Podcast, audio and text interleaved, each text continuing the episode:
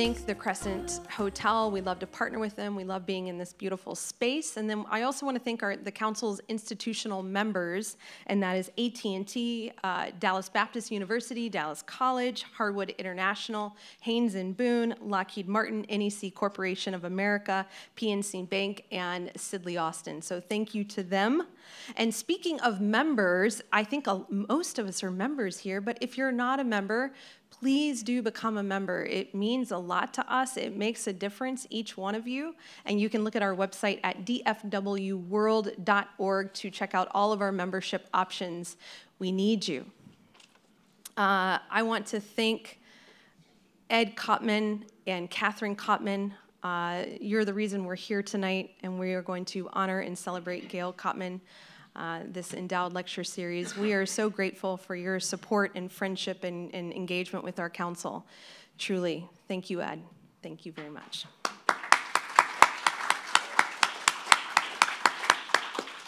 And now I'd like to introduce Council President Emeritus Jim Falk, and please join me in welcoming him to the stage. He's going to talk a little bit more about Gail. Thank you.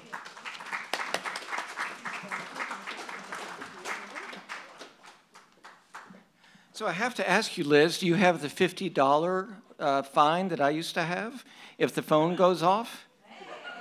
And, you know, it was so embarrassing because once mine went off, some of you were probably in the room when that happened. All right, I'm going off script. Where is Shaib? Where is Shaib Salah? Stand up, young man.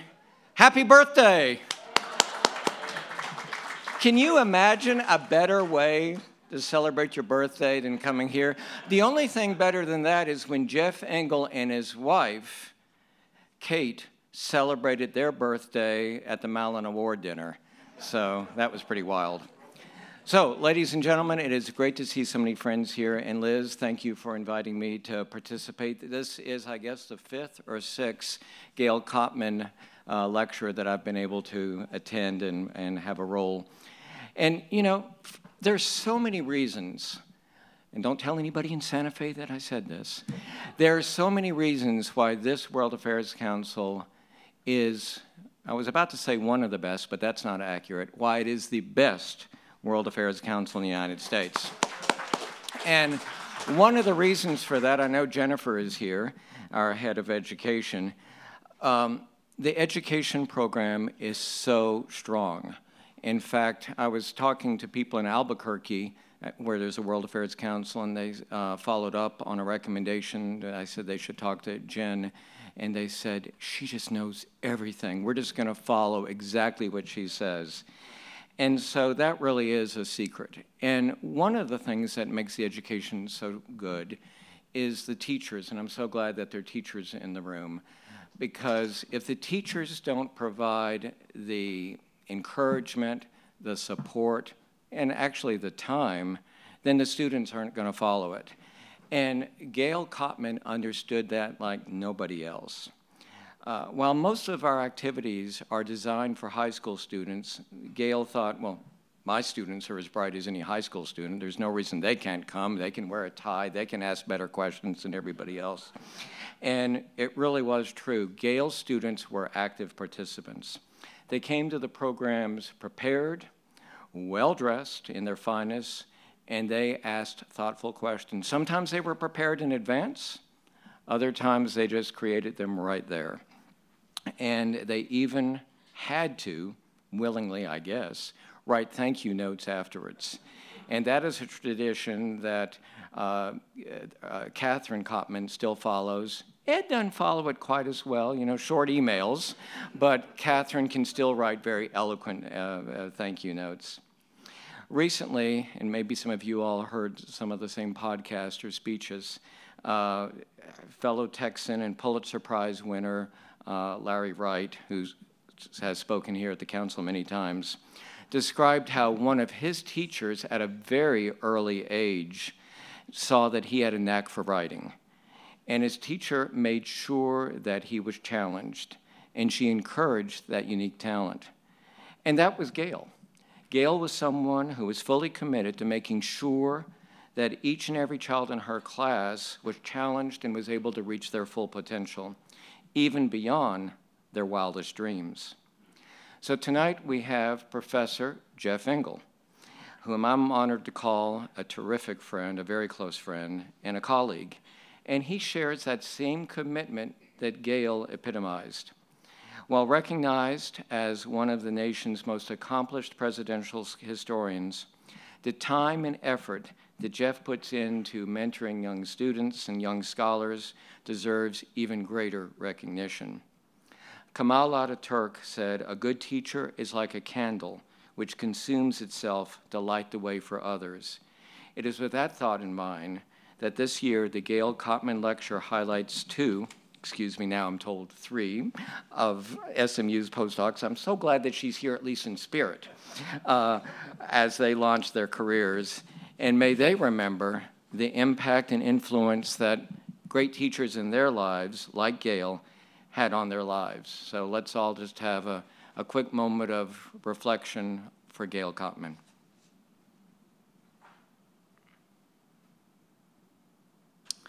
So, ladies and gentlemen, tonight, today, the, the, topic, and you know, when it was chosen several months ago, who would have known that thinking about values in foreign policy would be even as important as they are at this very time this week? Um, the topic relates to the U.S. effort to export its ethics and values overseas as part of its foreign policy, and relating how our values do and should shape our foreign policy. So I'm going to very quickly introduce the speakers because I don't believe in long introductions, and most of you all can read, I think, so you can just read the, what's there. But Jeff arrived on the hilltop in 2012. He was the first, well, I guess first equals founding. He was the founding director for the Center for Presidential History. In addition, he is also a full professor in the Clements Department of History. He's the author and editor of over a dozen books, with two or three getting ready to be coming out in the next month, years. They'll come out soon. And one book, and I always mention this book when I introduce Jeff, and Jeff knows which one it is. The book that he wrote uh, about the breakup of the Soviet Union, When the World Seemed New, George H.W. Bush, and the end of the Cold War. It is exceptional and it should be on everybody's shelf. Something that Jeff does not highlight in his resume, I don't think, but I think you can still find it if you go to the Vanity Fair website. Is that right? This is incredible. So, Jeff was asked by Vanity Fair to comment on some of the great movies where presidents were highlighted. And it is so well done. And I said, Jeff, how in the blank did you know all that stuff and prepare for it? I mean, it must have taken you weeks. And he says, they just showed the film, and then I had to comment on it. So you can you go to Vanity Fair and find that? Yeah, really go do it. It's phenomenal. Uh, Jeff earned his PhD at the University of Wisconsin. He's very proud of that, and his own postdoc was at Yale University. Now to our two postdocs. Augusta Dell'Omo received her PhD in history from the University of Texas at Austin in 2022. She's a specialist in U.S. foreign policy and race and international relations from the Cold War to the present, committed to bridging the gap between academia, policymakers, and the general public. She works as an associate policy researcher at the Bridging Divides Initiative at Princeton University, and she's produced two podcasts, Right Rising and 15 Minute History. She's joined tonight by John, Jonathan Ng, who joined the Center for Presidential History in August of 2022 and his research centers on the influence of military contractors on foreign policy and the legacy of U.S. intervention since the Vietnam War. He received his PhD in U.S. history from Northwestern and previously was the J.T. Walker Postdoctoral Fellow in U.S. and Global History at the University of Tulsa. And then lastly, our postdoc, who has really worked hard the last few days, is Ashley Hand. Um, Ashley, uh, Ashlyn joined SMU Center for Presidential History uh, earlier uh, last, last year. Her current project is prioritizing faith, international religious freedom, and U.S. policy choices. So let's welcome Professor Jeffrey Engel.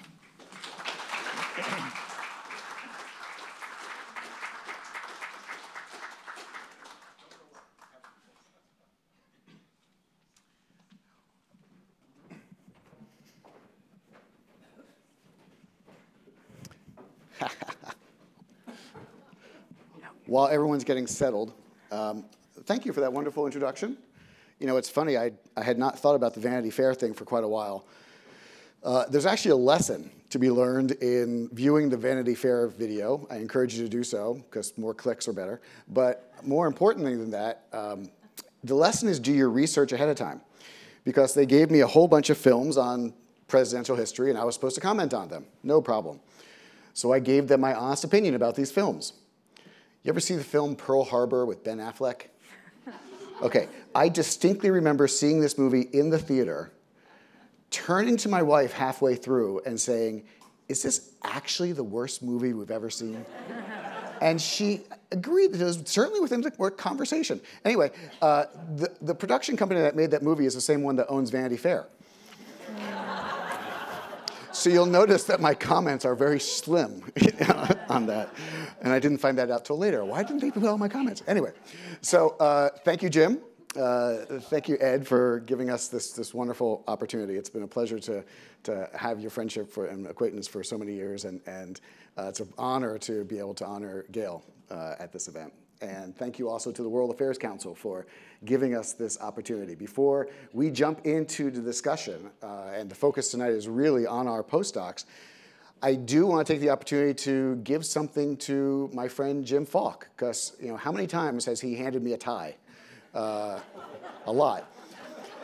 So I was in France this last year. Our center does historical tours, as many of you may know. In fact, I encourage you to look them up if you're interested. We actually have some veterans of our tours in the room here.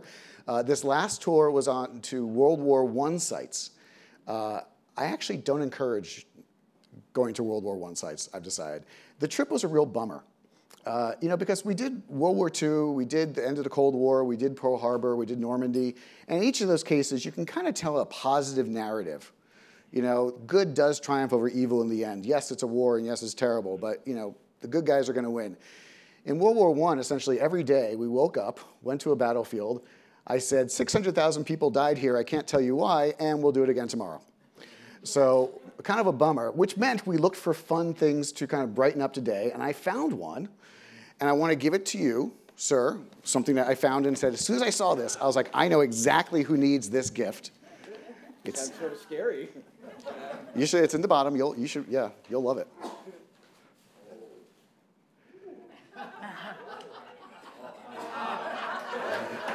So. Yeah, enjoy. Thank you. So, as you may know, Jim is an avid biker, and that is a World War I poppy uh, pro peace, not pro war, pro peace jersey. So, uh, in any event, I want to turn now to our postdocs, the reason that we're here. And let me just say a few brief words about what a postdoc is, because I'm not sure everybody necessarily understands the, the term or where that fits into a person's education. So it's actually very, very prevalent, almost required in many of the hard sciences for someone after finishing their PhD to spend another couple years usually working in someone else's lab, just kind of getting better and getting more edu- educated, as I like to say. Mm-hmm. And uh, this has become the trend in the humanities as well. Um, back when I did my postdoc in 2001, uh, in case you're wondering, my postdoc started on September 1st of 2001. So you can imagine the topics changed dramatically uh, in the next week and a half.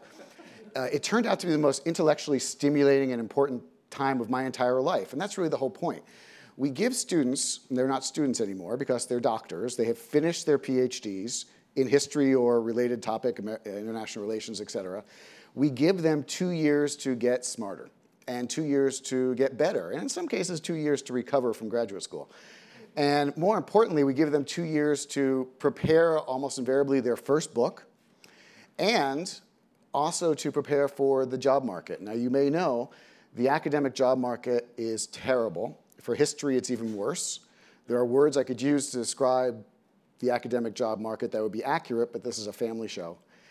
And I need to impress upon you that we now have over 20 alumni of our postdoctoral program. And when I tell you the next statistic, you're supposed to be blown away. Just prepare yourself. Every single one of our alumni is employed working in history.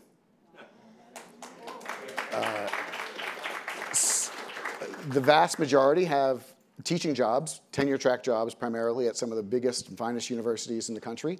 Uh, others are working in the private sector and making a lot more money than the rest of us.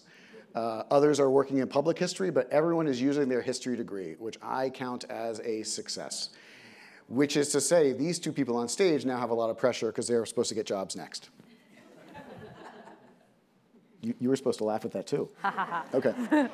And I have every confidence in the world that they will because they're so good, and you'll understand why by the end of this conversation, because these are two brilliant young scholars who are really shaping the way that American foreign relations, in particular, is moving as a field, as a concept, and as an idea of placing America in the world for the next 21st century. So I am going to sit down and call up. Would you rather speak there, or would you rather speak no, here? No, Okay, come on. I'm going to call up Augusta uh, to the stage. We've already heard her background. And I, I need to impress upon you just how good Augusta is because as you probably remember, I spent 10 years teaching at Texas A&M. And I hired someone from the University of Texas. And my assistant is from Texas A&M. And we looked at each other real hard and said, can we actually do this? uh, but then we decided, too good, we had to overcome our own prejudices. So without further ado, to tell us about her work, uh, Dr. Augusta Dell'Omo. Enjoy. Thank you. Uh, the best part is, is Jeff actually hired two UT Austin PhDs. Ashlyn Hand is also a UT PhD, so we were clearly just overwhelming him with our excellence this past year. So, uh, good evening, everyone. And before I get started, I'd like to thank the World Affairs Council for having me, and I'm very much looking forward to the discussion afterwards with all of you. I'd like to start off my remarks tonight with invoking what I suspect is a familiar scene. Thousands of far right activists violently storm a meeting of government officials convened near the nation's capital. Members of paramilitary groups roam the building unopposed, some displaying overt white supremacist symbols. These individuals are eager to disrupt leaders' negotiations to facilitate a peaceful transfer of power in the shadow of contentious national elections. Now, I've clearly just described the January 6, 2021 attack on the US Capitol, but I've also described an eerily similar event in South Africa on June 25, 1993. On South Africa's January 6, 3,000 white supremacists stormed the World Trade Center in Johannesburg, which was the site of South Africa's first negotiations for free multiracial elections. This invasion came on the heels of a decision by South Africa's ruling National Party to engage Nelson Mandela's African National Congress in negotiations after years of relentless resistance to apartheid by the anti apartheid movement in South Africa and global protests against apartheid, the legally inscribed system of white supremacist rule in South Africa. Attempting to stop the negotiations, the paramilitary far right drove an armored truck through the glass windows of the World Trade Center, effectively holding the delegates hostage. I do recognize that there is some irony here in starting my remarks as part of a program about globalizing US cultural and ethical standards with two different attacks by far right forces on two separate governments. But what I'd like for us to do tonight is to consider these two moments the United States' January 6th and South Africa's June 25th not as isolated incidents, but rather as culminating actions by a far right that believed themselves locked out of power in an electoral process no longer designed to preference them. In South Africa's case, the attack came after almost four years of violence within the country, as white supremacist groups embarked on programs of terror and violence in response to negotiations to end apartheid. But these actors did not initially resort to violence to influence the end of white rule. And instead, they spent much of the 1980s collaborating with and attempting to influence friendly Western conservative governments to support the apartheid state. And crucially, they did not work alone. They were part of a transnational movement to save white rule in South Africa. Now, some of you might balk at the idea of white supremacists operating transnationally as a social movement, or you might have up until a few years ago. But what is a social movement? They promote causes, they seek to influence policy, and they try to change norms, all of which defenders of the apartheid state did. But when we think about transnational social movements, we think of the anti war movement, we think of the anti nuclear movement, we think of advocacy around racial justice, human rights, and climate change, things that move us towards a freer, more just world. But these actors, those that wanted to save apartheid, really sit on the dark side of international advocacy, spreading anti democratic, white supremacist organizing around the globe, and they did so long before the internet. Because throughout the 1980s, an international challenge rose to the South African government, the scale of which it had not seen before. Throughout much of the Cold War, the South African apartheid state justified its existence by positioning itself as the Cold War partner to the United States in Africa, holding the line against so called godless Marxist terrorists in Angola, Mozambique, and Namibia. But by the 1980s, these arguments started to ring hollow as the anti apartheid movement in the United States and Europe pushed their governments to impose economic sanctions on South Africa until it ended white rule. It is difficult to capture just how broad of an appeal the anti apartheid movement had. It spanned political parties, it brought together religious organizations, labor unions, students, businesses, and activists, threatening the South African government by this seemingly universal rejection across the West of the abhorrent realities of apartheid rule. Well, it was almost universal. Because throughout the 1980s, in response to this growing anti apartheid activism, a powerful counter movement of American and South Africans emerged, consisting of political, religious, and paramilitary actors invested in preserving apartheid South Africa. Now, this was not a movement with a clear leader, but rather a nebulous and evolving coalition of interested parties. And at first, they mostly focused on politics. In the 1980s, pro apartheid actors in the United States and Europe focused on conservative governments helmed by people like Ronald Reagan, Margaret Thatcher, and Helmut Kohl, trying to prevent the passage of economic sanctions against the apartheid state. They created massive media and disinformation campaigns defending white rule, with one pro apartheid magazine reaching a circulation of over 525,000 copies, reaching top American uh, opinion informers in Congress and the White House. But it was more than that. It required, as one pro apartheid writer put it, forming people to people organizations and connections that built contact and understanding between Americans and South Africans. Pro-apartheid groups organized tours, fact-finding missions, and conferences to promote exchange between U.S. and South African white supremacist groups. And this exchange was not just political, but deeply personal. One 1985 Man Seeking Woman advertisement appeared in a white supremacist magazine and explicitly stated that he wanted his future bride to be a friend of white South Africa. These men and women made their way into Congress and the Reagan White House, meeting with conservative think tanks, lobbyists, and intellectuals, and it culminated in an attempted secret diplomatic channel between Ronald Reagan and South Africa's president outside of the oversight of the State Department and the National Security Council. But they failed. Congress passes economic sanctions on October 2, 1986, in both the House and the Senate by over four to one, carrying widespread Republican support to override Reagan's veto of economic sanctions. It is the only foreign policy veto outside of the War Powers Resolution that Congress overrides during the Cold War. And they don't just fail in the United States, with sanctions passing across Europe, even in Great Britain and West Germany.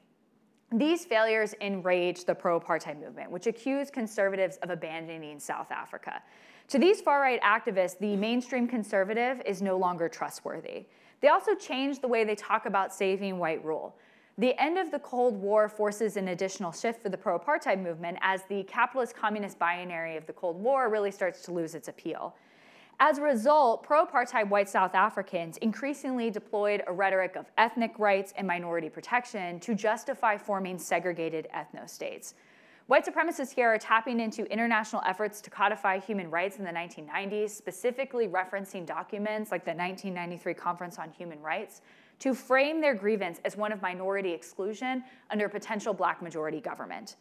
The pro apartheid movement routinely invokes a fear of ethnic cleansing against South Africa's whites if they did not have a separate territory for Afrikaners and something like a Volksstaat or a people's state. And yet again, they fail. The South African government largely rejects the Volksstaat plan, instead, negotiating with the African National Congress for one unified multiracial South Africa, which comes to fruition in 1994. Disillusioned, pro apartheid actors go down a variety of paths. Some choose violence, and others choose separation and segregation into increasingly extremist circles, horrified at this peaceful transfer of power out of apartheid and the assumption of the presidency by Nelson Mandela. Now, what can we take away from this story? It is easy to say that the activism fails. The apartheid state does end in South Africa with far less political violence than predicted at the time. But the pro apartheid movement's global organizing reveals that the international connections that we see amongst the contemporary far right are anything but new and cannot be tied just solely to the internet. Second, the clash over white rule shows how pro apartheid actors tried and ultimately failed to push the mainstream right wing towards an explicitly racialized defense of white South Africa. The mainstreaming effect of far right ideas and talking points gaining ground is not a given outcome. Finally, the story of the pro apartheid movement reveals the dark underbelly of globalizing US cultural and ethical standards. The anti apartheid movement and its sister movements for a freer, more just world do not exist alone. Progress does not go unchallenged, with white supremacist and authoritarian organizing across the world as proof of the catalyzing power of what happens in the United States. However, as apartheid's end also reveals, these movements' successes are not guaranteed. It is up to us to decide, and the first step to combating them is to understanding what they are and where they came from. Thank you. Thank you. I would like to thank the World Affairs Council for inviting me to participate in this distinguished forum. Um, I'm a scholar of militarization, and in particular, I study U.S. involvement in the international arms trade during the Cold War. The Russo Ukrainian War has put the arms trade back at the center of the public discourse.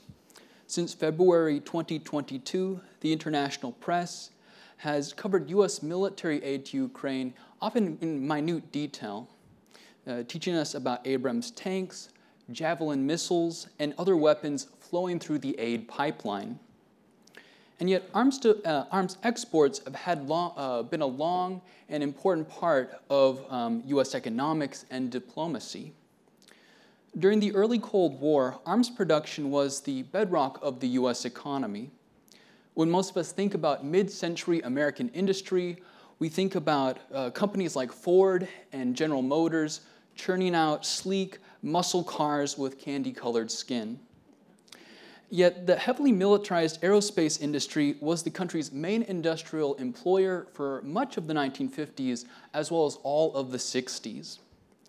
What's more, firms such as Ford and GM also held major defense contracts military spending was critical to sustaining local economies, including the Dallas Fort Worth area. In 1962, the Pentagon awarded the General Dynamics plant in Fort Worth a contract for the F 111 fighter jet. This contract was so important that it actually saved the company from bankruptcy.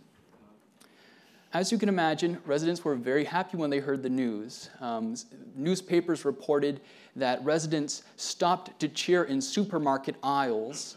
Uh, they filled local bars, and spouses uh, contacted um, their, um, their uh, significant others. Indeed, defense production was so important that Southern Methodist University live streamed classes over television for engineers at General Dynamics the university even had a special telephone line that allowed students to ask their professors questions in real time. This was essentially Zoom in the 1960s. But by 1969, the military industrial complex was in crisis. The Vietnam War was polarizing society. Angry legislators were squeezing defense budgets, and the Pentagon's demand for weapons was falling significantly. In response, government and corporate leaders promoted arms exports and sought foreign markets to sustain American defense contractors. Uh, put another way, they decided to globalize the military industrial complex in order to save it. In the process, the Middle East became the biggest arms market in the global south. Over the 1970s, the Nixon, Ford, and Carter administrations tried to win back the dollars that the US paid for oil by selling staggering quantities of military equipment to their allies in the Middle East, in particular Saudi Arabia and Iran. This strategy was cleverly called petrodollar recycling. As a result, the Shah of Iran, Mohammad Reza Pahlavi, became the largest importer of US military equipment. Iranian demand allowed major corporations such as Lockheed and Grumman to avoid bankruptcy. It also made the development of cutting edge technology possible, including the F 14 Tomcat fighter, which was at the time the most advanced fighter jet in the US arsenal. In fact, the Shah twice rescued the plane, uh, the plane's production after Grumman ran out of money for it and Congress refused to appropriate additional funds. While sustaining American industrial capacity, exports to Iran also fueled geopolitical instability and anti American sentiment. The Shah of Iran had consolidated his power through a uh, US backed coup in 1953. And throughout the 70s, his regime imprisoned tens of thousands of dissidents, earning it the title as one of the worst human rights violators in the world, according to Amnesty International. From the perspective of many Iranians, the United States was exploiting their country by supporting autocracy and selling it weapons that it didn't really need. Indeed, by prioritizing military expenditure, the Shah assumed heavy external debts while engendering the very economic crisis that eventually snowballed into the Iranian Revolution in 1978 9. As the Pahlavi dynasty imploded, the Carter administration notably focused on um, working out the um, minute details of uh, U.S. obligations to Iran and its contractual obligations to defense firms. During the late Cold War, U.S. leaders viewed the global South as an important market for defense contractors, while selling arms to outsource the work of the Cold War to foreign allies. From their perspective, clients such as the Shah were critical partners, in this case, protecting access to oil in the Persian Gulf. Their purchases helped sustain the military industrial complex again by globalizing it. And yet, US exports often showed unintended consequences, exacerbating debt crises in the global south, fomenting uh, geopolitical instability, and at times undermining US legitimacy, as in the case of Iran. I would like to close by briefly signaling a few ways that the arms trade helps us make sense of US foreign relations since the Cold War. In the 1980s, the Reagan administration tried to contain the Iranian Revolution by arming President Saddam Hussein of Iraq. The United States provided Iraq $5 billion in government backed credits while he waged war against the Islamic Republic of Iran. The Reagan administration also allowed American firms such as Bell Helicopter and Hughes Aircraft to sell um, aircraft, military trucks, and other equipment. Yet, as with the Shah of Iran, Saddam's self aggrandizing ambitions uh, propelled a major debt crisis. Staggering under the weight of unpayable loans, Iraq seized Kuwait in August 1990, in part to pressure creditors to restructure its um, outstanding arms debt. The invasion set the country on a collision course with the United States, which of course culminated in the 2003 Iraq War.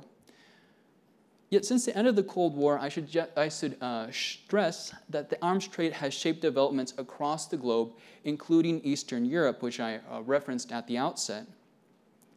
During the 1990s, arms makers again experienced a painful phase of industry contraction as the Cold War ended and defense firms again faced declining demand from the Pentagon. As a result, many of them propounded expansion into Eastern Europe as a way of sustaining local communities and making sure that business continued. For instance, Vice President Bruce Jackson of Lockheed Martin became the president of the US Committee to Expand NATO, or the North Atlantic Treaty Organization. Ultimately, NATO expansion did allow arms firms to uh, access new markets, but unintentionally, it also heightened tensions with Russia contributing to the outbreak of the Russo Ukrainian War in 2014. In short, recent history suggests that a solely militarized approach to complex geopolitical issues or a military aid focused approach has all too often backfired. As Americans face unprecedented levels of inequality, chronic wars, and the threat of climate change, we have the opportunity to embrace a more holistic understanding of security one that prioritizes human rights, safeguards the environment, and places a new emphasis on peaceful diplomacy. I would particularly like to stress here the uh, galloping threat of climate change. On the one hand, climate change presents probably the greatest security threat to the United States and really to every other country in the world. But it's not only a threat, but an opportunity. Um, machinists, engineers, business people who are working in the military sector have all sorts of transposable skills which be well put to work producing green technologies and revitalizing this country's industrial base. So on that note, I would uh, like to close. Thank you.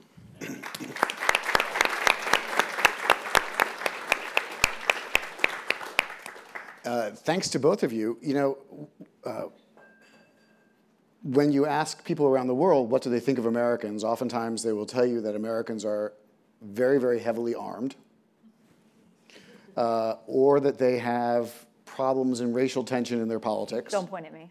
Oh, I'm just y- your topic, your topic. And the third topic, which we were to have heard tonight, uh, which we expected to, is Ashlyn Hand from the University of somewhere. Uh, and she works on religious freedom. And one other thing, which you hear about Americans, is of course we are perhaps one of the most religious peoples in the world, certainly compared to our European allies. And her project starts in the Clinton years and tries to explore how the United States in a post Cold War world wanted to promote religious freedom as a part of US foreign policy. But of course, you can immediately see the problem, which is that some states are easier to influence than others. And some states, which of course are repressive religiously, are really big and really difficult for the United States to call out as an offender. Uh, for example, just I'm making up a hypothetical example. Let's say that there was a, a country named China, uh, and you knew from congressional legislation that if you referred to them as a violator of human rights and a violator of religious freedom, that was going to curtail US China trade. You also knew there was a country named Iran that was also curtailing religious freedom. Much smaller trade between the US and Iran than between the US and China. Which one of these, if you were a policymaker, would you want to label as an offender of human rights and an oppressor of religion? You can see the obvious problem. I have not done nearly justice to her work, uh, but since she deigned not to be here with us, uh, um, I'm just kidding. We're actually extraordinarily thrilled. There was a whole group text chain experience when, when uh, she had her, her little daughter. Um, you can see from looking at religious freedom, looking at racial politics and white supremacy, looking at the global arms trade, that the kind of work that we're doing at the center is really, I think, at the heart of the major issues that are driving American foreign policy and American politics uh, in the past and, of course, going forward. And we're going to have a few minutes where I'd like to sort of probe a couple of questions for our uh, panelists and then open up to questions for, for you guys. So let me ask sort of the, the most basic question that one can ask, but I often find to be the most revealing, which is how did you get into this topic? Do you want to start? You wanna- I'm asking either whoever wants to. This is an experiment. This is a social experiment. Who talks first? I'll do it. Um, so I'll, I'll say I came into graduate school very undecided about what I was going to do. And um, my advisor, who I have a very good relationship with, the second semester of my second year in graduate school was like, enough. We got to pick something. Um, and I remember that I did what any good historian would do is so I immediately started looking in the archive and I was like, maybe I'll find something that will spark my interest. And I was really interested in social movements. I was really interested in their impact in US foreign policy. And the biggest social movement that I could think of that I knew very little about was the anti apartheid movement. And I decided that I was going to start looking in the archives and see if there was anything interesting for me. Um, important context is, is I started graduate school in 2016, and Charlottesville happened in 2017 in my first semester as, uh, or my first year as a graduate student. And so I was thinking about that. I had friends that were at UVA who worked at UVA.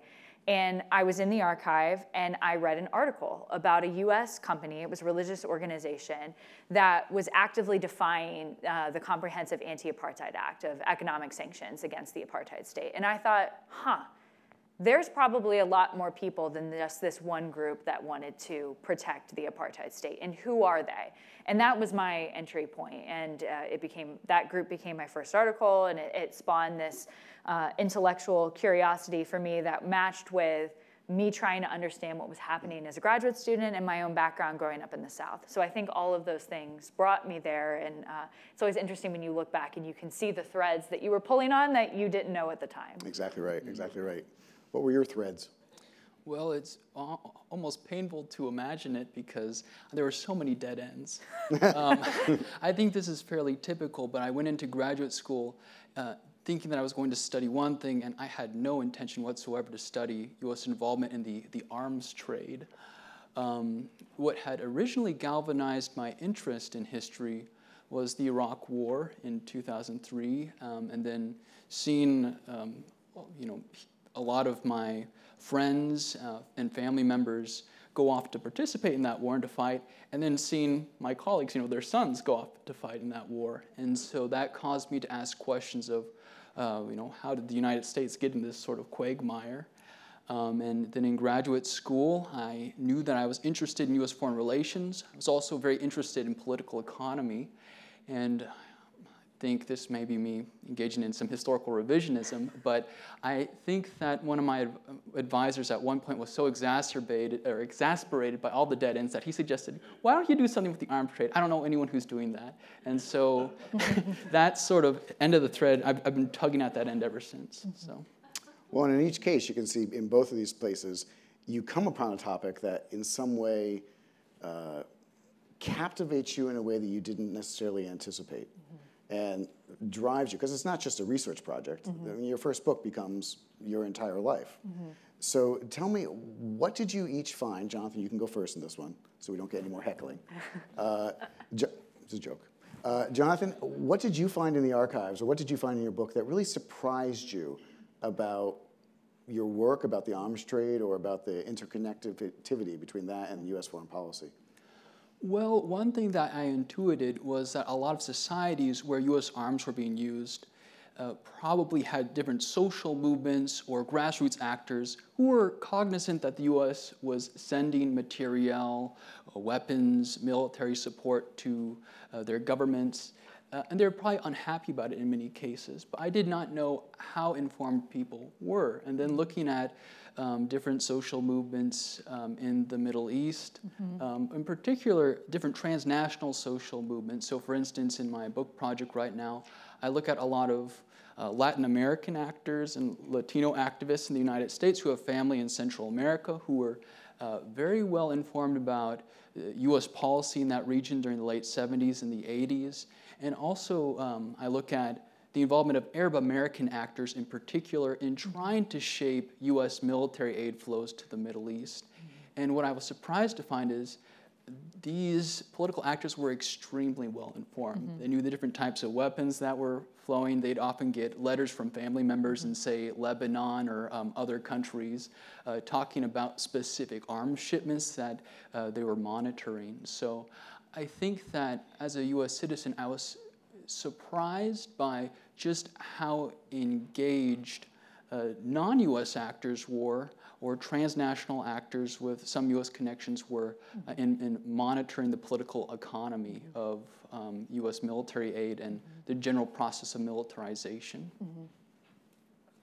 Yeah, I would say the grassroots component for me was very interesting. I think when I started this project, we societally were trying to reckon with where did this transnational far right, where did it come from? And I think the easy answer is the internet, right? It's kids going online and they get on the dark web and all of a sudden they've just become radicalized. And um, Sure, that's how it happens sometimes. But I think that's an easy shortcut that avoids deeper reckoning with the role of white supremacy in American history and just how deeply personal that activism is. That you have, before the internet, people flying and hosting conferences and doing workshops and writing magazines and looking for wives, right? That this is something that was not just a foreign policy issue, but is everything that we are taught in our history courses of how foreign policy is deeply personal and that there is this personal dimension. I would say the second thing that I found just very interesting as a scholar was just how out of touch the Reagan administration was with other members of the Republican Party. You have people like Richard Lugar and Mitch McConnell literally begging Reagan to not veto sanctions because they think it is going to be so deeply embarrassing and so ridiculous, essentially, to be on the side of this white supremacist regime. And we can go into the variety of reasons that the Reagan administration chooses another path, but I think it was very interesting to look at the particular racial politics of the conservative movement in this period, and also putting the US in a more global perspective of we often think about just the US conservative movement, but the US is just one piece of this global conservative conversation about what is the role of race going to be in our parties coming out of the 1960s. So one of the problems that strikes me with being a scholar, working on a dissertation, excuse me, is that you start to see it everywhere. Mm-hmm. Now, this is a common problem. You know, if, if you buy a Toyota, a Toyota Corolla, you will suddenly see there are a lot more Toyota Corollas on the road. So this is not unusual. But it, it, there is, I think, a, a difficulty, especially in the fields that we work in, that it is hard to look at a newspaper or what passes for a newspaper on your phone at, without seeing your work. And I'm curious if, uh, I'll start here. Mm-hmm. If looking at your work, what is one place where you see your work most clearly shining through in today's headlines? Mm-hmm. And is there, if there was a magic pill or a magic wand or a magic piece of advice that you could give to, mm-hmm. let's say, the Secretary of State based mm-hmm. upon your work, what would you suggest? Mm-hmm. So, I mean, I think the most obvious is what I started with is January 6th. Um, and I think that exposed for a lot of people um, myself included. I remember watching that with my, my family. I was home for the holidays, as I'm sure many of us were, and um, that these are not uh, these are not lone wolves. I think this is something that we've now started to accept more, uh, both in sort of a, a cultural sense, but also in a policy sense. That these are not individual people who have been radicalized by the internet who have watched a series of videos. But this is an organized social movement, uh, and there are leaders, there are organizations, there are different kinds of goals. You have paramilitary actors, you have political organizations, you have religious, you have economic, that there are all these facets. Um, and so I think if I was giving, you know, a piece of advice to, you know, the Secretary of State, to your example, is that, you know, to think about them only in the most militaristic and the most violent appraisal of this is only one piece of what this movement is pulling on. It is pulling on all of these different grievances that white supremacists have really started to be able to manipulate. And things like the internet are accelerators, they are not drivers, in my opinion. Mm-hmm. Yeah, it's, it's an interesting question. I definitely can relate to the problem of beginning to see your research topic everywhere. I think that one facet of current events that um, ties in the arms trade that maybe would be counterintuitive for people, and even to an extent myself, is actually border walls and the policing of frontiers. Mm-hmm. Um, one thing that we've seen since the end of the Cold War, and in particular over the past decade, is defense contractors being more and more involved in the construction of border walls and other security devices along frontiers. So, for instance, um, uh, General Dynamics manufactures a lot of the high tech surveillance towers that are being constructed along the US Mexican border, which is an interesting uh, development. But I should also stress this isn't just something that's happening between the United States and Mexico or between, say, Mexico and Guatemala as it tries to revamp security along its own southern border.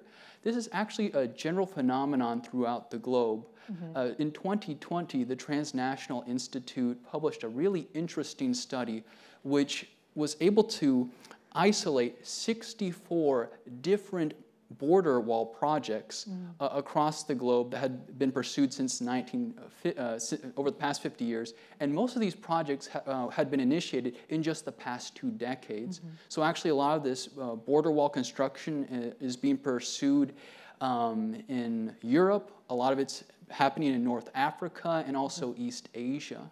Um, the Western Hemisphere actually has relatively little border wall construction. The U.S. obviously gets a lot of mm-hmm. um, coverage uh, for political reasons, obviously, um, but this is a facet um, of military-industrial relations which I think is, is relatively invisible, but mm-hmm. to a certain extent, walls are also becoming weapons. Mm-hmm.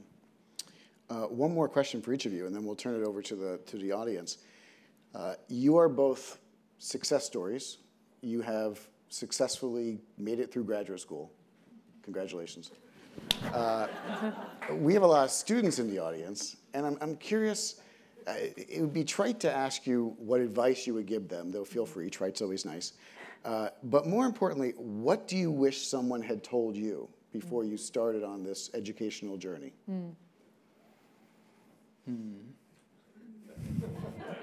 enjoy it. Hmm. I really think enjoy it because when you're sort of hunkered down in graduate school in your carrel or you know your, your study mm-hmm. bunker, however you want to call mm-hmm. it, it's very easy to become fixated on the next deadline mm-hmm. and not to, to realize, oh, this is an immense privilege. Most people do not get the opportunity to study and to do work on something that they truly love and feel invested in. So I just feel enormous gratitude reflecting on uh, my graduate school uh, career and now the opportunity to continue pursuing history work. I think uh, the the piece of advice that I had wished to get uh, was you can't just do it for the degree. You can't do it for the title. You have to do it because you love the work, as Jonathan said. You know, no, wanting to be Dr. Dell'Omo is not going to sustain you when you need to keep reading that 45th book that your advisor has told you to read. Um, and the other piece of advice that I got that was from my father that I was really grateful for. My I don't come from a family of academics. My dad is former military, and I remember calling him and being like, "I can't pick a dissertation topic. I, I don't know what to do. I'm interested in so many things." And he said to me, "That's not the right way to look at it. You need to pick the thing that you're mad about." Pick the thing that is frustrating to you, that's vexing to you, that you want that answer. It can't just be, oh, I'm interested in those things, because people are curious. They're interested in a lot of things. Pick the thing that, in my case, made me mad, or the thing that vexes you or puzzles you that you are willing to spend as much time as we've spent trying to figure out what the answer to that is. That's true. The thing that keeps you up at night Yeah. is, is the thing that will get you up in the morning to go back to the archive. Yeah. So we are going to turn things over to you. I'm going to start out with a question that was handed to me uh, just to get the ball rolling. This is from uh, one of the students from Parish Episcopal, Victoria. Is it B or by? B. Okay, Victoria B. It's a great question. So prepare yourself.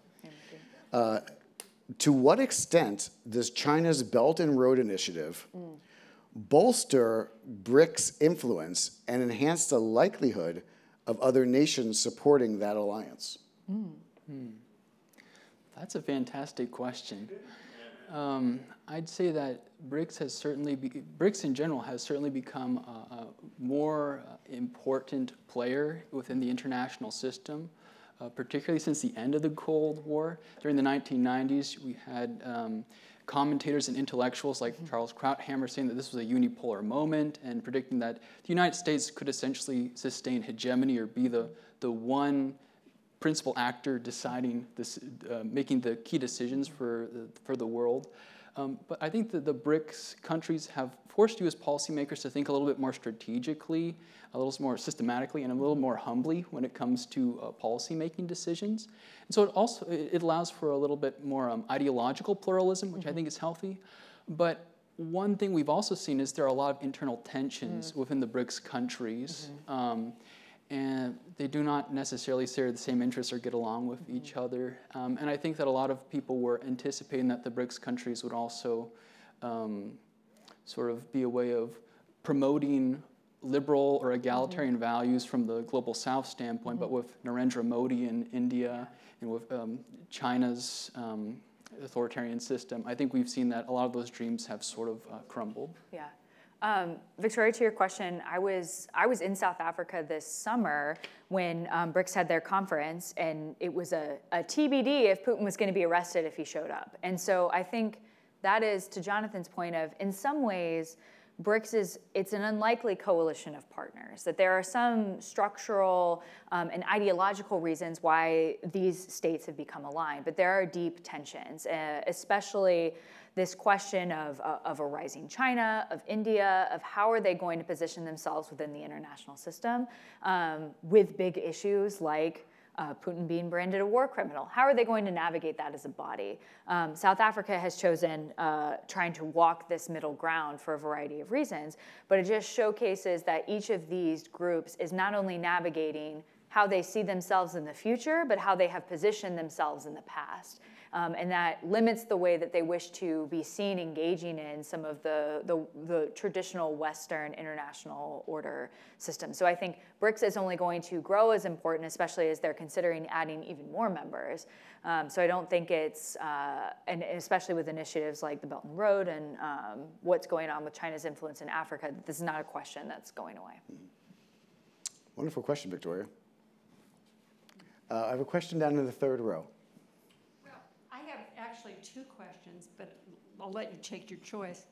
Um, the consequences for us, the kind of payback of our arms dealing with Mexico and selling arms, and then our competitors in the arms field, France, you know, North Korea, Russia. Yeah, that's, that's a great question. Um, one of the reasons that Mexico has been mired in a lot of political violence over the, the past two decades is because the United States has such permissive arms laws. So it's extremely easy to traffic small and long arms over the border. Um, things like AR 15s, for instance, which have become a favorite amongst a lot of drug cartel uh, members. Um, initially, the Calderon administration, um, say, uh, uh, 2008 on, was trying to essentially pursue a military solution to this issue. Um, so in, in, December 2008, uh, President Felipe Calderon of Mexico sent 30,000 um, uh, military officials to 11 different states and tried to crack down on uh, the cartels. What this military path um, ultimately led to was the further um, militarization of the cartels themselves. So now there are actual cartels that manufacture their own tanks. I mean, it's really extraordinary. Mm. Um, so that, that has definitely backfired. Uh, but the, the question of competition in, say, the Latin American market, if the United States doesn't sell arms, will other uh, suppliers step in? That's a very real question that uh, U.S um, policymakers have had to grapple with really since the 1970s when the Arms Export Control Act was passed. Mm-hmm. That led uh, to uh, Congress and the Carter administration in particular curbing a lot of weapons flows to Latin America. What happened were, was a lot of alternative suppliers did indeed mm-hmm. step in. Mm-hmm. Um, but I think what the, the, the, next question that that forces us to contemplate is um, does sending arms uh, add to or help solve these complicated political issues? And also, what is the, what is the um, result for US legitimacy? Uh, there's a lot of uh, frustration in places like Mexico because of just uh, how easy it is to access US arms and, and their role in destabilizing that, mm-hmm. that society. Mm-hmm. Um, so my question is pertaining to um, America's global influence and like we've been talking about during this wonderful conversation, um, about how U.S. has major global influence, and it could either be positive or negative, but with organizations such as G7 and BRICS, how do you think that America's global influence with arms and with um, racial influences, how does that impact global decisions? Great question. Mm-hmm start? Would you like to go? No. Well, it's a great question. Yeah. I think maybe you should you should write a dissertation. Yeah, are you interested in graduate school? Yeah. um, yeah. No, I, I think it, it's a very complicated question because we see today that there are lots of intensely intricate complicated geopolitical issues, whether in Eastern Europe, like the Russo Ukrainian war, mm-hmm. or in the Middle East with uh, all sorts of different violent conflicts. Mm-hmm. Um, and uh, what I would say is, I think one reason US policymakers often turn to policy tools in their repertoire, mm-hmm. like military aid, is because it seems like a very quick and easy fix. After all, if you have overwhelming force, shouldn't you be able to solve the problem? Mm-hmm. Um, but I think that uh, what you'll see policymakers learn generation after generation with these policies do not pan out as anticipated mm-hmm. is that really complex political problems require a complex political solution. Mm-hmm. And there's really no alternative for that. Mm-hmm. Yeah, I think uh, to your question, I'll take it as you know, what is the U.S. What does it represent? And I think one of the things that was most disturbing as I started my research was just how literally white supremacists uh, in other places took inspiration from what happened in the United States. So, literally today, I was going through new material I got in South Africa, and it was a letter from uh, a South African white supremacist writing to an American and saying, that he finally understood the Civil War and how it must have felt when those Northerners came down and wrecked the Southern way of life. Like it was literally that explicit. I mean, it was nice to not have to draw anything but a straight line today. I could just move that very cleanly over into my writing document. But that there is a very literal inspiration that white supremacist groups take not only from the history of the United States, but the contemporary activity of these groups, if you talk about the symbols, the uh, you know seeing things like the Confederate flag in other places, um, seeing the appropriation of Nazi imagery in the United States, that it is a very fluid system. On the converse side, um, things like the movement for Black Lives or the civil rights movement in the 1960s also took on international significance. That the United States can be this force of um, representing and advocating for equality that comes from the social history of the United States. But those things are often bound together of white supremacists in my story are reacting to the successes of, of black people, women, the LGBT, LGBTQ community. All of that is what they're responding to. So they're inextricably tied together as your question um, really gets at of that progress and regression are, are often linked, especially with the US as a place where both of those things are, are happening. We have time for one more. Uh, I'm going to let you pick so I don't have to pick between them because they'll hit me. Nice. Augusta, uh, you talk a lot about this idea of white supremacy, so just to better understand on my end, what is the definition that you provide under your paper? Mm. Um, so in my, did my advisor send you? Because he asked me this question too. No. Um, so when I'm talking about white supremacy in my story, I am explicitly talking about um, a range of actors.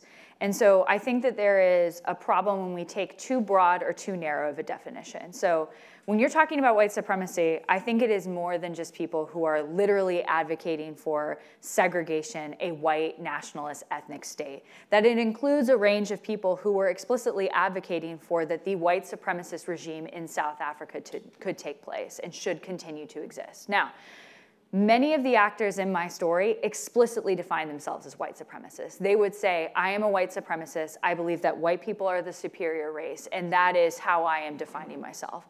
However, there are also people that couched what I view as their white supremacist position of saying, I'm really just focused on geopolitical hierarchy. I'm really just concerned about anti communism. But in practice, what they're advocating for is a continued lack of rights for black people and the continued power of the white supremacist regime.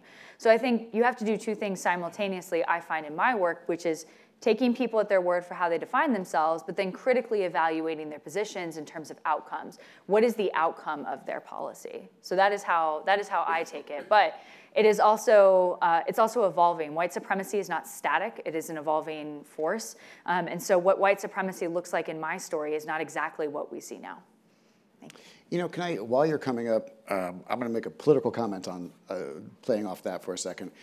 That we're all historians, so we're all concerned about what people in the past did and yet we're also citizens. Everyone in here in the room is concerned about where the world is going today and where our country is going today. And of course, there's a natural linkage between how we understand the past and influences how we understand the present and the future.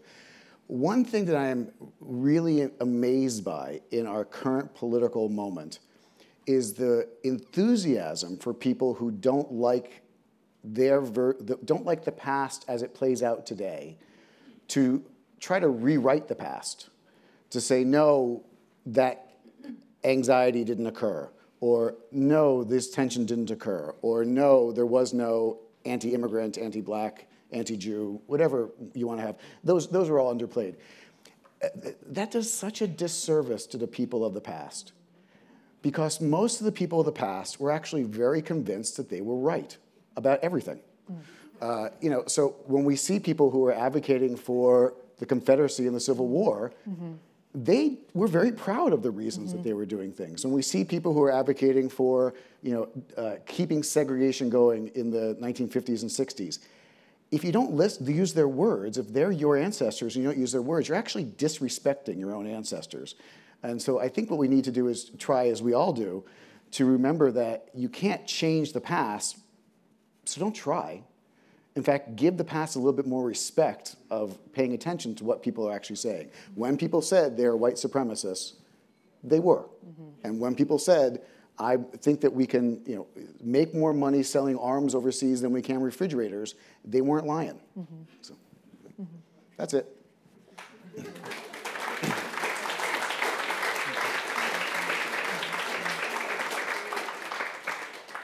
Thank you for that great discussion. I was just about to say, history's rewritten all the time. It happens every day. But it's so important to know this historical context, so it teaches us how it's impacting us today, so we have to keep on discussing these types of topics. And uh, we appreciate Ed Koppman and Catherine Koppman for allowing this, uh, this opportunity for us to talk about this. So thank you very much. And Ed, thank you. Catherine, Thank you. Thank you for coming tonight. We really appreciate you being here. We appreciate the great questions, and we look forward to next year to celebrate Gail, Gail Koppman. And we have a very small token of our uh, appreciation tonight. We'll see you next time. Thanks again.